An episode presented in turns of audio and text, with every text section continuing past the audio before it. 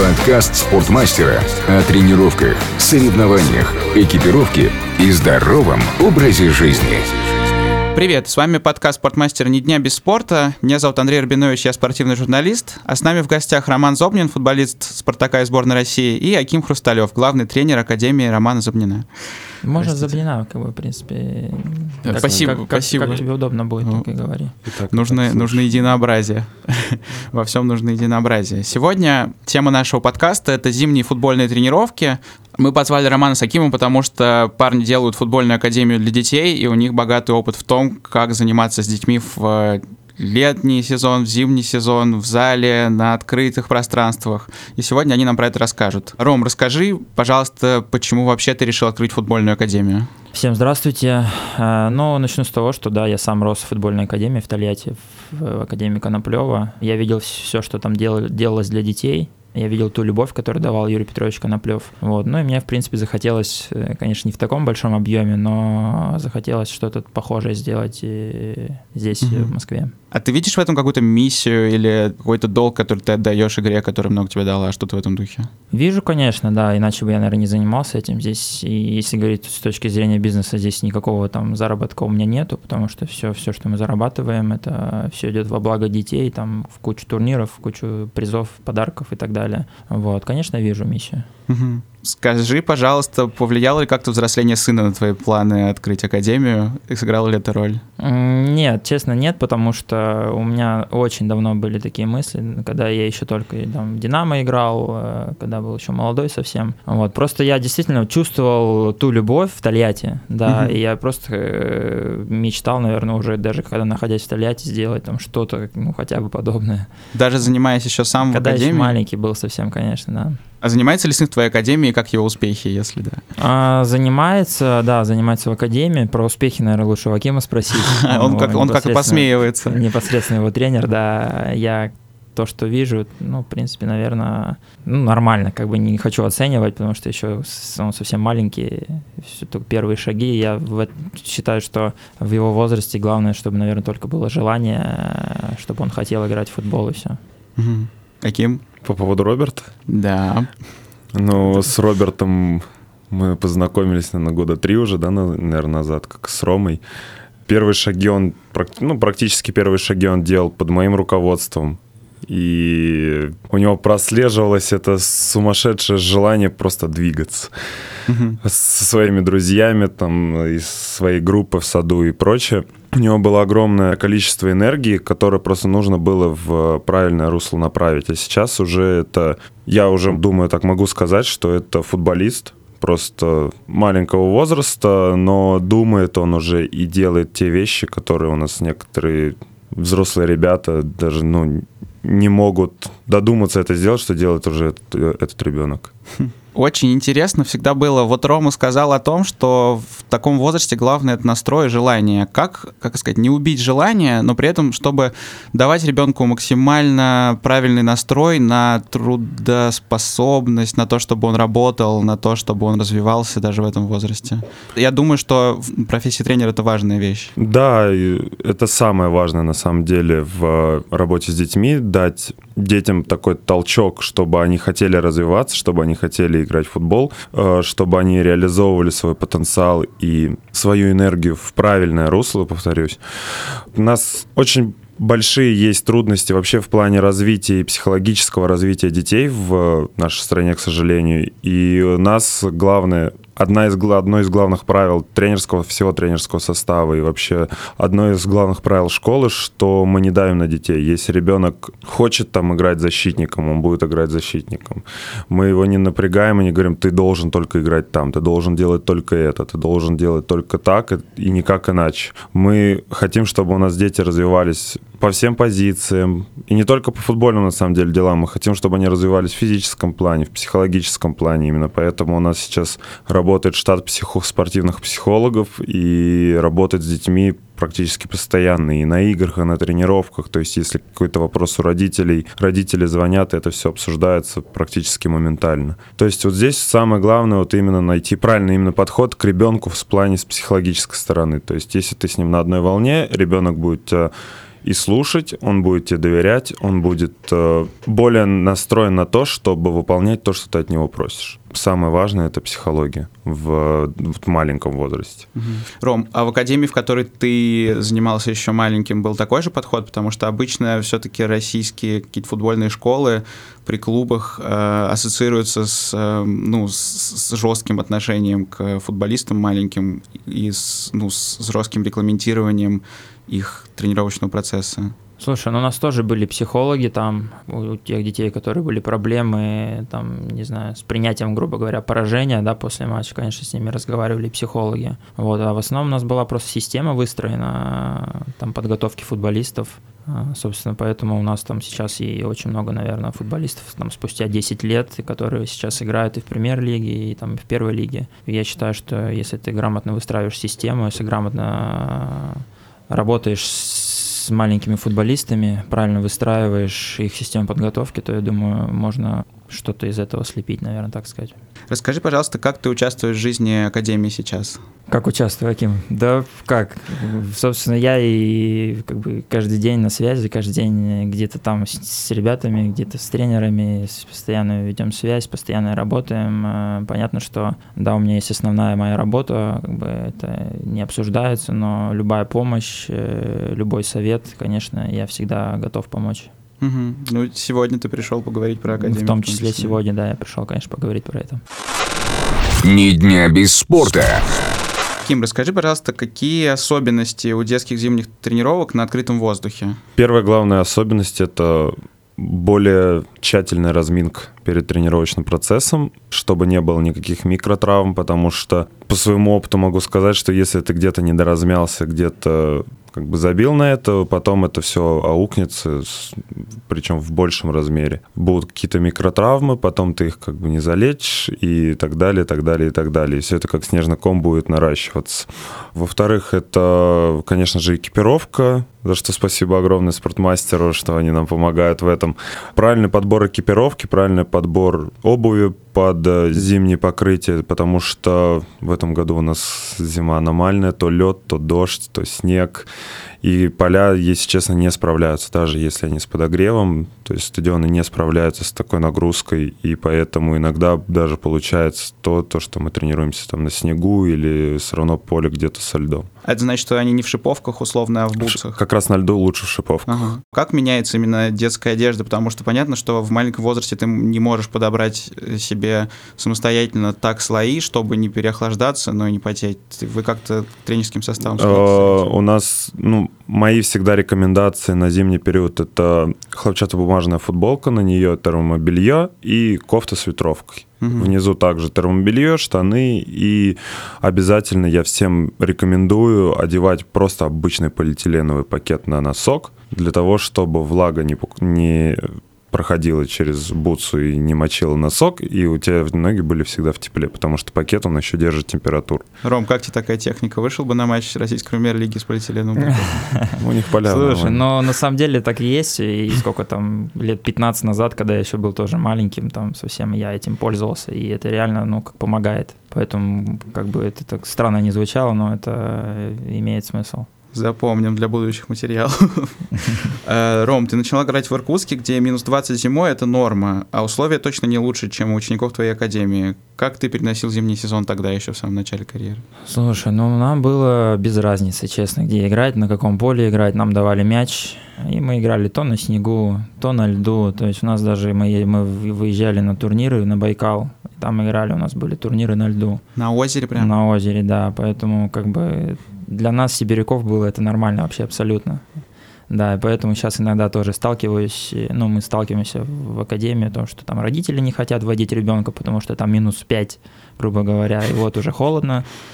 То есть, ну, для меня это, как бы, конечно, у всех там свое мнение, но для меня это, конечно, удивление. Для меня поиграть минус 5, для меня было там тепло, грубо говоря. А здесь уже для родителей это холодно. Причем в Иркутске, вы знаете, там мороз он по-другому ощущается, чем здесь. Ну, суши же, да, наверное? Да, суши, да. Да, да, да. Поэтому прошу всех родителей спокойно относиться к этому, да, и если ребенок идет минус 5, просто потеплее одевайтесь, и ничего страшного не будет. Слушай, а как на Байкале, не знаю, вы в кошках, что ли, играли, или ну, там у вас же вряд ли были какие-то... А в чем вообще? Слушай, ну это был в том-то и прикол, что как бы ты на льду, ты подскальзываешь, ты падаешь, там, э, мы там играли маленький, ну там маленькая площадка была, мы играли там 5 на 5, 4 на 4, вот такие, такие маленькими командами, вот, но в том-то и суть была, что нужно было устоять на ногах, там, да, и не помню, выиграли мы или нет, но запомнилось мне это, да из этого, наверное, вытекает следующий вопрос. Когда сейчас тебе приходится играть в минус, испытываешь ли ты какой-либо дискомфорт и отличается ли как-то подготовка к матчу? Приходится ли учитывать погоду во время игры? Конечно, мы учитываем все э, варианты. Если поле, например, синтетика, то ты уже одеваешь и другие бутсы э, другими шипами. Чуть-чуть потеплее, тоже термобелье одеваешь. Вот, если это поле настоящее, например, и оно мягкое, то есть тебе нужно надеть там железные шипы высокие, вот, конечно, мы учитываем все это. Mm-hmm. Вот, и учитываем, э, нужно ли нам одевать термобелье или нет. Вы сами это делаете или условный экипировщик вам говорит, что типа сегодня минус 10, поэтому вот если хотите, вот вам снуд, вот вам термобелье, вот вам железные шипы? Мы сами принимаем решение, как нам лучше, но просто если ты выйдешь, э, говорю, в 13 шиповых бутсах, и ты подскользнешься где-то, и нам забьют гол, то, конечно, тебе будут потом вопросы. Слушай, а как ты относишься вообще к перерыву вот на холодные месяцы в чемпионате? Вот ты сейчас говорил, что дети в минус 5, некоторые родители смущаются. А тебе, ты считаешь, тебе нормально было бы играть вот, не знаю, в минус 15 сейчас? Ну, то, что касается профессионального спорта, да, когда уже все взрослые люди, там, конечно, минус 15 некомфортно играть, потому что много травм, поля не готовы у нас в России, там, болельщик не идет на поле, с учетом того, что сейчас вообще, в принципе, болельщики не ходят. Конечно, наверное, некомфортно, но при минус 5 ничего страшного в этом нет. Сейчас в Москве, наверное, и минус 5. В принципе, да, наверное, можно играть. Хотя такая погода непредсказуемая, и ты не понимаешь. В ноябре может быть минус 20, а в декабре перед Новым годом там минус 1. То есть тоже как тяжелая ситуация. Ни дня без спорта. Ты тренируешься в Nike в Спартаке в Адидасе в сборной России. Скажи, пожалуйста, какой гигант спортивной экипировки лучше одевает футболистов на зиму? Да, и Adidas, и Nike хорошо одевают. Может быть, есть какие-то отдельные предметы экипировки, вроде там высокого горла на джемпере или снуд какой-то особенно классный, или маска? Или... Ну, я обращаю внимание только на бутсы, на самом деле. Если бутсы тебе удобные, если тебе бутсы э, удобны зимой и летом, то, конечно, ну, грубо говоря, если Nike мне удобен, я выберу Nike, неважно какой там у меня, какая шапка там, или какая там баллонька или майка. Понятно. Вот, то есть футболисту главное, чтобы ему были удобные бутсы, и, в принципе, все, наверное. Все остальное это уже такое второстепенное. То есть ты, когда выходишь на поле, ты уже кроме бус не думаешь особенно о том, где тебе там жмет, трет, где тебе холодно. Да, ничего не трет, на самом деле. Ты когда в игре, ты не думаешь об этом. Единственное, да, конечно, бутсы. Вот, потому что есть э, те модели бутс, которые где-то там у тебя есть проблемы, мозоли, пальцы, особенно в зимний период там мерзнут. Приходится потом их это... Отогревать? Отогревать и отрывать, можно так подсказать, через... И прокалывать прокалывать, да, там все, Реально? Это, все эти проблемы, да, да конечно. Берешь, прокалываешь, жидкость оттуда выдавливаешь. Иголочкой берешь, прокалываешь, если у тебя пульсирует ноготь, ты берешь сам иголочкой прокалываешь, оттуда вытекает кровь, и пульсация прекращается. Это когда ты просто отморозил, даже если нет давили. Ну да, и, и, то, то, и, то, и то, и то. И что, и вот так вот, вы, вот в «Спартаке» ну, так футболисты такой... живут, конечно. Так ногтей нет В зимний уже. период так футболисты живут. Обычная ситуация рядовая. Я тебе могу сказать, что у 90, 95% футболистов... Э, нет ногтей. Нет, ну, точнее, они есть, но они все либо черные, либо все проколотые. И это на всю жизнь уже? Ну, нет. Они не восстанавливаются просто. Не, они восстанавливаются, но новый ноготь просто вырастает, и все. Ну, не на всю жизнь, конечно. Ты просто отмораживаешь его, либо если бутсы тебе прям плотные, то пальцы очень сильно давят, давят, вот, либо могут наступить, там, если кто-то в железках играет, там, железка, если тебя наступит на палец, то это тоже как бы проблема. А это нужно делать, чтобы бутсы были плотные, вы всегда подбираете так, Конечно, да, для чувства мяча, для того, чтобы лучше Чтобы нога не ходила, и она не натирала. Не ходила, да. Слушай, а ты, вот мне всегда было интересно, вот есть контракт с Nike, и ты играешь в Nike там какое-то количество лет, и ты перед продлением, например, понимаешь, что тебе там кто-нибудь, там партнер или Adidas пришел просто померить какие-то новые бутсы, и Adidas тебе показались удобнее, но там контракт лучше у Nike. Как в такой ситуации поступают? Ну, лично я поступаю, опять же, повторюсь, если бутсы мне удобны, неважно там какие условия там по деньгам и всего там всего остального, если бутсы мне удобны, я выберу, конечно, бутсы. Угу. Потому что все-таки это основное для футболиста. Ты участвовал в тестах бутс. Можешь рассказать, как этот процесс происходит и какую обратную связь ты даешь производителю?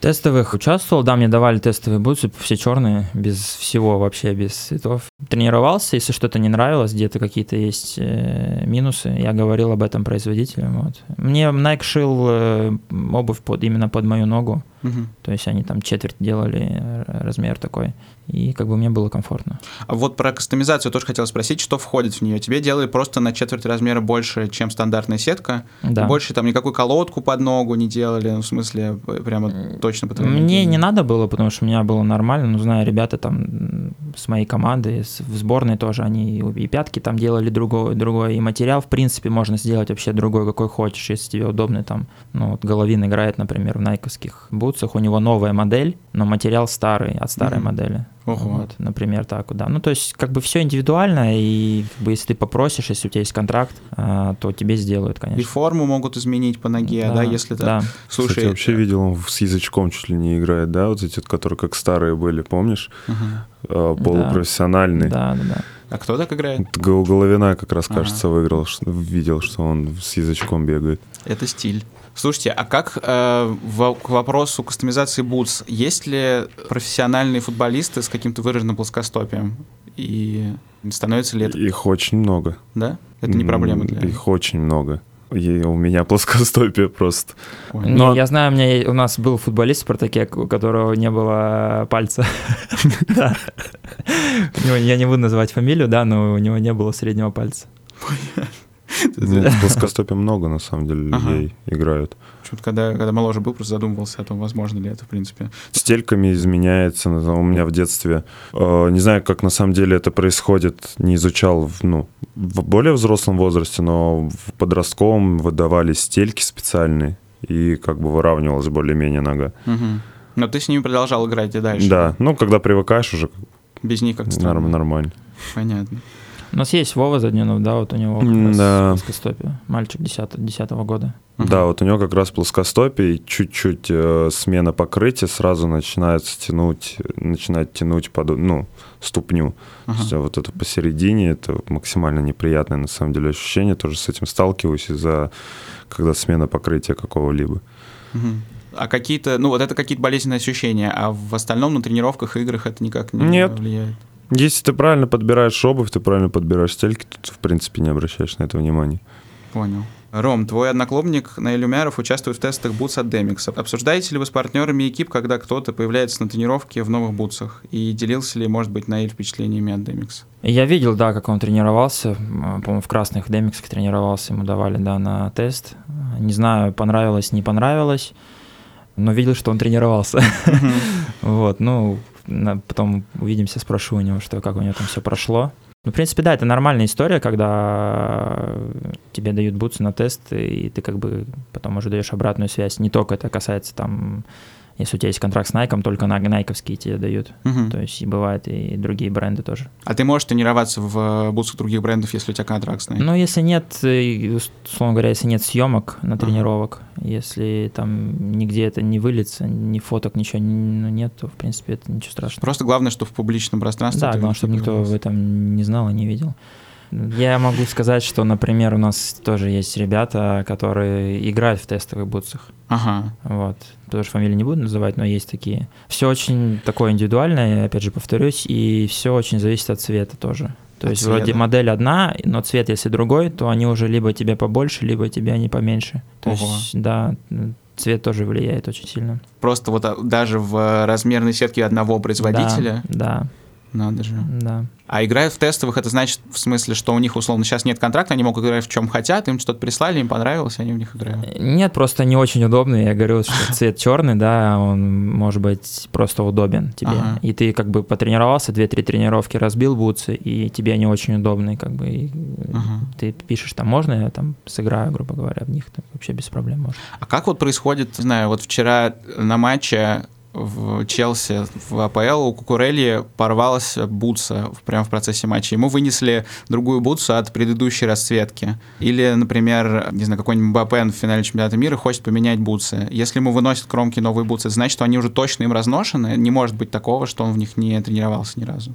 Ну, могу сказать, как у нас это работает. А, Мы берем по две пары бутс просто на игру. Конечно, они должны быть разношены, но не всегда так, что они разношены. Мгм. То есть бывает, что ты берешь одни разношенные, а вторые вот только-только ты там 2-3 тренировки потренировался в них, Мгм. еще не до конца их разносил. Но и у тебя рвется бутсы, ты, ну, ты же не можешь там... ты Что, у тебя какой вариант? Ну, только новые одевать и все. А сколько нужно тренировок и матчей для того, чтобы ты уже мог сказать, что все, бутсы сели, они мои, я чувствую отличный мяч? Сейчас очень много способов быстрить всю эту историю. У нас есть растяжки для обуви, у нас есть такая паровая машина, которая растягивает тоже обувь. Вот. Но сейчас, э, если это все брать, все вместе, ну, наверное, думаю, для меня где-то неделя, может, 10 дней. Мгм. И бутсы уже будут удобные. По старинке надо кипяточек нормально. Ну вот я сейчас тренировался как раз э, нашими ребятами 10 года, да. Всю жизнь Бутсы у меня новые, грели. да, я их только на растяжку и в кипяточек просто в воду и все, они чуть мокренькие, ничего страшного, но зато они такие мягкие становятся Отлично. сразу. Записываем, ребята, значит, в кипяточек бутсы, потом полиэтиленовый пакет. Да, надо, зимой. Бутсы мокрые, как раз нога не намок в полиэтиленовом пакете. всё Советы профессионалов. Ни дня без спорта. Ким, скажи, пожалуйста, в академии тренируются только парни или есть группа девочек, смешанные составы? Их немного, но они есть. Две-три девочки занимаются стабильно. Ну, они в смешанных командах, да, соответственно. Они, да, вместе с мальчиками. Отличается ли как-то подход? Принципиально нет, потому что всем известно, что девочки в маленьком возрасте намного более развитые, чем мальчики. То есть девочки, наоборот, они более сложный материал выполняют, они намного легче идут на контакты, они намного устойчивее. Мне многие не поверят, но девочки намного устойчивее в маленьком возрасте на тренировках психологически, чем мальчики. То есть в этом плане там принципиально никакого отличия нет. Они все тренируются вместе и выполняют, в принципе, один материал. А им приходится как-то... Ну, вот кажется, что там в, в- в мальчиковом характере, например, там толкаться и бороться за мяч, это нормально, и это обыденная вещь какая-то. Приходится ли как-то девочек в этом смысле подбадривать и... Ну, я хочу сказать, что девочки посерьезнее мальчиков. Да, то есть... В плане борьбы. э, В плане борьбы. Нет, здесь э, я могу сказать, да, я как это все вижу, если брать там развитие ребенка, то нужно обязательно ходить и на э, гимнастику, и нужно ходить и в бассейн, нужно ходить на психологию. Я считаю, что это очень важные такие факторы, в принципе, для ребенка. Для- тоже не то, что там именно чтобы футболистом он стал, а в принципе для ребенка. То есть ОФП, гим- э, гимнастика, бассейн, Да, по психология очень важна, по потому факту- что есть очень много детей, которые после поражений плачут э, очень сильно. У нас есть там в 15-м, да? Ну, уже все нормально. Да, ну, Благо, мы- у нас дети да. пришли там с другой команды просто к нам, вот, и психологически очень неустойчивы. И вот постепенно нужно работать с такими детьми. Также совет родителям, чтобы они не устраивали там э, какие-то Концерт. концерты, да, на матчах, э, на турнирах, потому что для детей это очень тоже психологически тяжело. Концерт — это когда они начинают орать на ребенка, там, давай, Да. давай. Все верно. Да, да, У да. нас, к счастью, я не могу сейчас вспомнить, когда у нас был последний такой инцидент. Был один, был.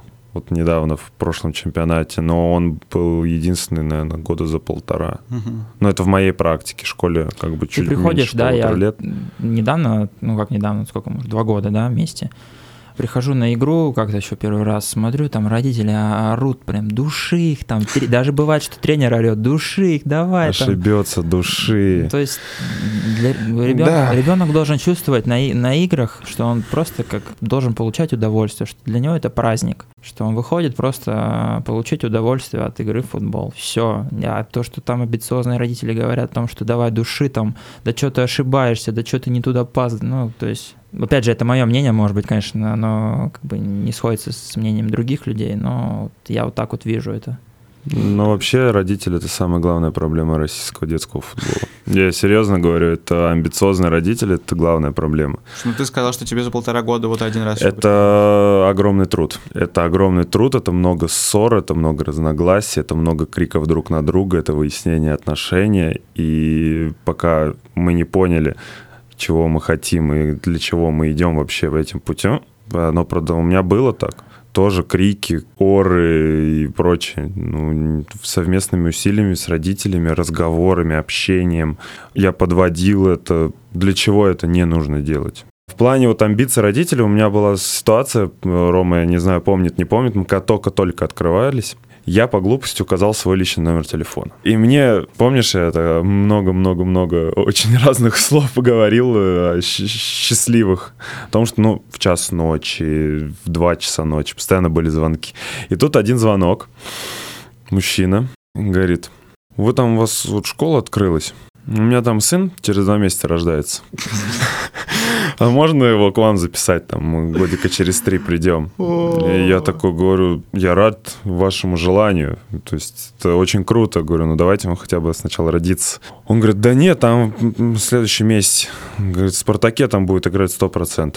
На серьезе Да, прям вот, вот он мне... Я стою, я вот сейчас даже не могу характеризовать эмоции, которые я тогда испытывал, я стою, не понимаю, меня либо надо мной смеются, либо меня считают за какого-то ну, нездорового человека.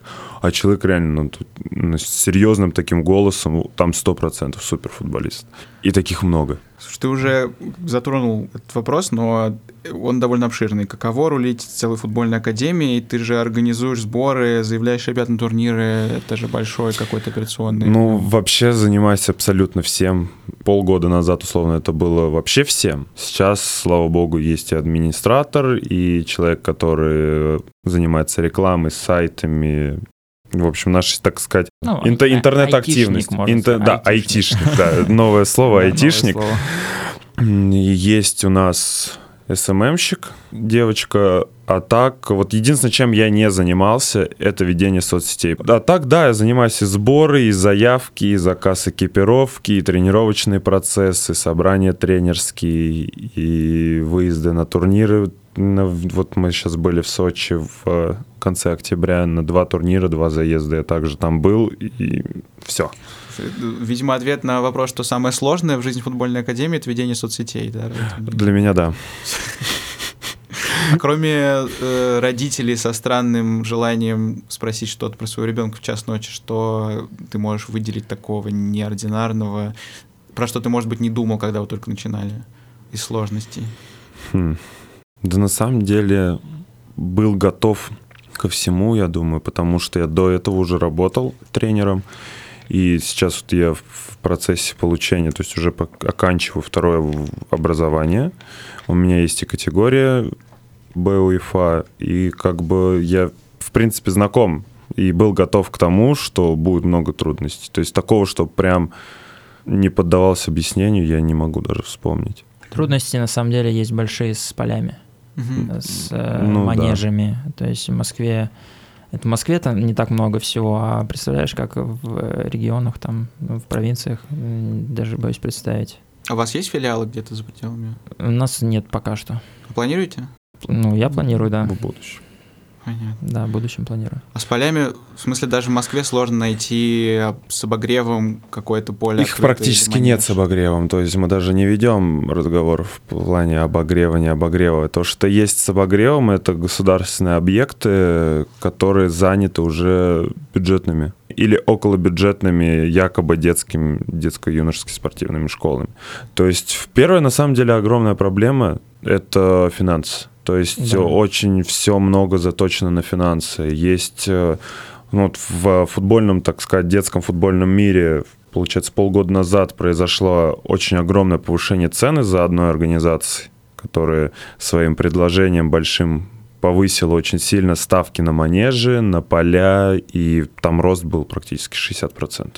То есть если мы берем в пример условный манежи известного, многим известного бренда, они стоили раньше там, 4 тысячи час, сейчас это от 7 6-7 тысяч. Угу. То есть э, здесь огромный это именно минус это финансы, потому что у нас главная цель это дать возможность всем заниматься, чтобы это было всем по карману. То есть у нас есть и бюджетники, дети, которые занимаются бюджетно из, малоими, из малоимущих семей, это многодетные дети, это сироты, и ну, у нас минимальный ценник за то, что можно дать вообще, я не знаю, я думаю, по России. Ну, в Москве... В, в Москве сто процентов. Да, в Москве точно. А вам никаких субсидий в связи с этим? Естественно, нет. А, вот главное деньги. Все, все упирается в деньги. Есть деньги, есть условия, да? Нет денег? Нет денег, нет условий. Парни, расскажите, какие цели ставит перед собой футбольная школа? Есть ли какие-то планы уже, может быть, по количеству выпускников в академиях больших футбольных клубов? Что вы так У меня- многозначительно у меня, у меня планы грандиозные, а вот, А вот у меня, ты- я не ты- знаю, да. Ты в меня сейчас бутылкой кинешь за это. Планов много, и, наверное, не стоит, да, о многом говорить. Э, Могу сейчас сказать, что у нас э, есть дети, например, сейчас уже, которых готовы забрать школы, такие как ЦСКА, Спартак, э, то есть крупные. Но они Как не уходят, смотрят они не Академия. уходят сами. А сами не хотят просто? Сами не уходят. Родители не, не хотят Де- дети, дети настолько, наверное, привязались к нам и тренировочному процессу, мы настолько стали близки друг к другу, что сами дети не уходят. Они и родители понимают, что есть прогресс, зачем что-то менять, потому что, ну, я тоже прошел детскую юношескую спортивную школу «Локомотив». Я прекрасно знаю, как живет и что это изнутри топовая московская российская академия. И там не все так хорошо, как есть на самом деле. Ну, у нас 15-й год вообще золотой, я могу сказать так, потому что ребята все вообще просто... Там очень- А там- очень вот сильные. семи, семилеток уже хотят, хотят брать. Да их уже двоих э, были готовы забрать, да. Здесь вопрос тоже человеческих отношений, да. Если ты к ребенку относишься как э, к своему, там, грубо говоря, сыну, вот, конечно, куда он уйдет. То есть я и тренерам говорю всегда, что мы здесь должны э, создать условия детям вообще просто шикарные. Слушайте, ну после такого не могу не закончить вопросом, как попасть в футбольную академию Романа Зобнина. Позвонить в 2 часа ночи Аким Хрусталеву по номеру указанному. Нет, мой номер больше не указан. Мой номер больше не указан, но у нас есть администратор и наш сайт, где можно оставлять заявки. Вот заявки можно оставлять в любое время. Прекрасно. Спасибо вам большое за то, что пришли, поговорили. Спасибо, спасибо большое. Спасибо большое. Ни дня без спорта. Подкаст спортмастера.